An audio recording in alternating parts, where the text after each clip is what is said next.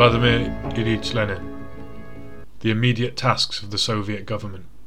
Excerpt from the pamphlet by V.I. Lenin, written in April 1918.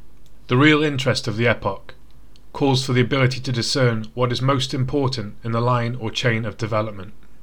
It is not enough to be a revolutionary and an adherent of socialism or a communist in general.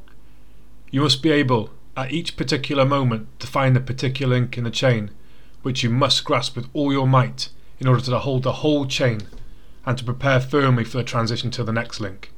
The order of the links, their form, the manner in which they are linked together, the way they differ from each other in the historical chain of events, are not as simple and not as meaningless as those in an ordinary chain made by a smith.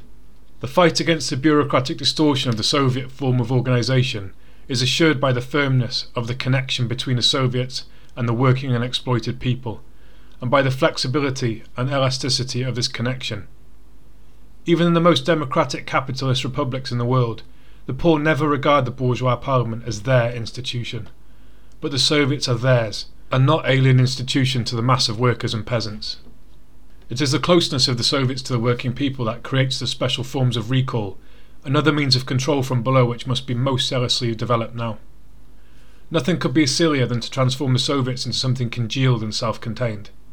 The more resolutely we now have to stand for a ruthlessly firm government, for the dictatorship of individuals, indefinite processes of work, indefinite aspects of purely executive functions, the more varied must be the forms and methods of control from below in order to counteract every shadow of a possibility of distorting the principles of Soviet government, in order repeatedly and tirelessly to weed out bureaucracy.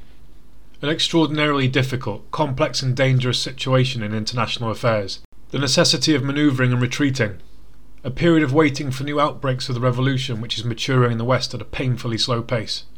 Within the country, a period of slow construction and ruthless tightening up of prolonged and persistent struggle waged by stern, proletarian discipline against the menacing element of petty bourgeois laxity and anarchy. These, in brief, are the distinguishing features of the special stage of the socialist revolution in which we are now living.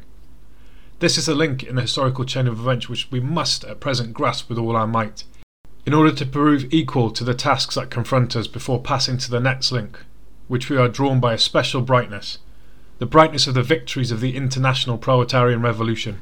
Of course, there are and always will be individual exceptions from group and class types, but social types remain. The petty bourgeois revolutionary wavers and vacillates at every turn of events. The social origin of such types is the small proprietor, who has been driven to frenzy by the horrors of war, by sudden ruin, by unprecedented torments of famine and devastation, who hysterically rushes about seeking a way out, seeking salvation, places his confidence in the proletariat, and supports it one moment and the next gives way to fits of despair.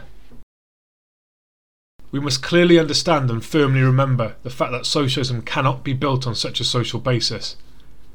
The only class that can lead the working and exploited people is a class that unswervingly follows its path without losing courage, and without giving way to despair even at the most difficult, arduous, and dangerous stages. Hysterical impulses are of no use to us, what we need is the steady advance of the iron battalions of the proletariat.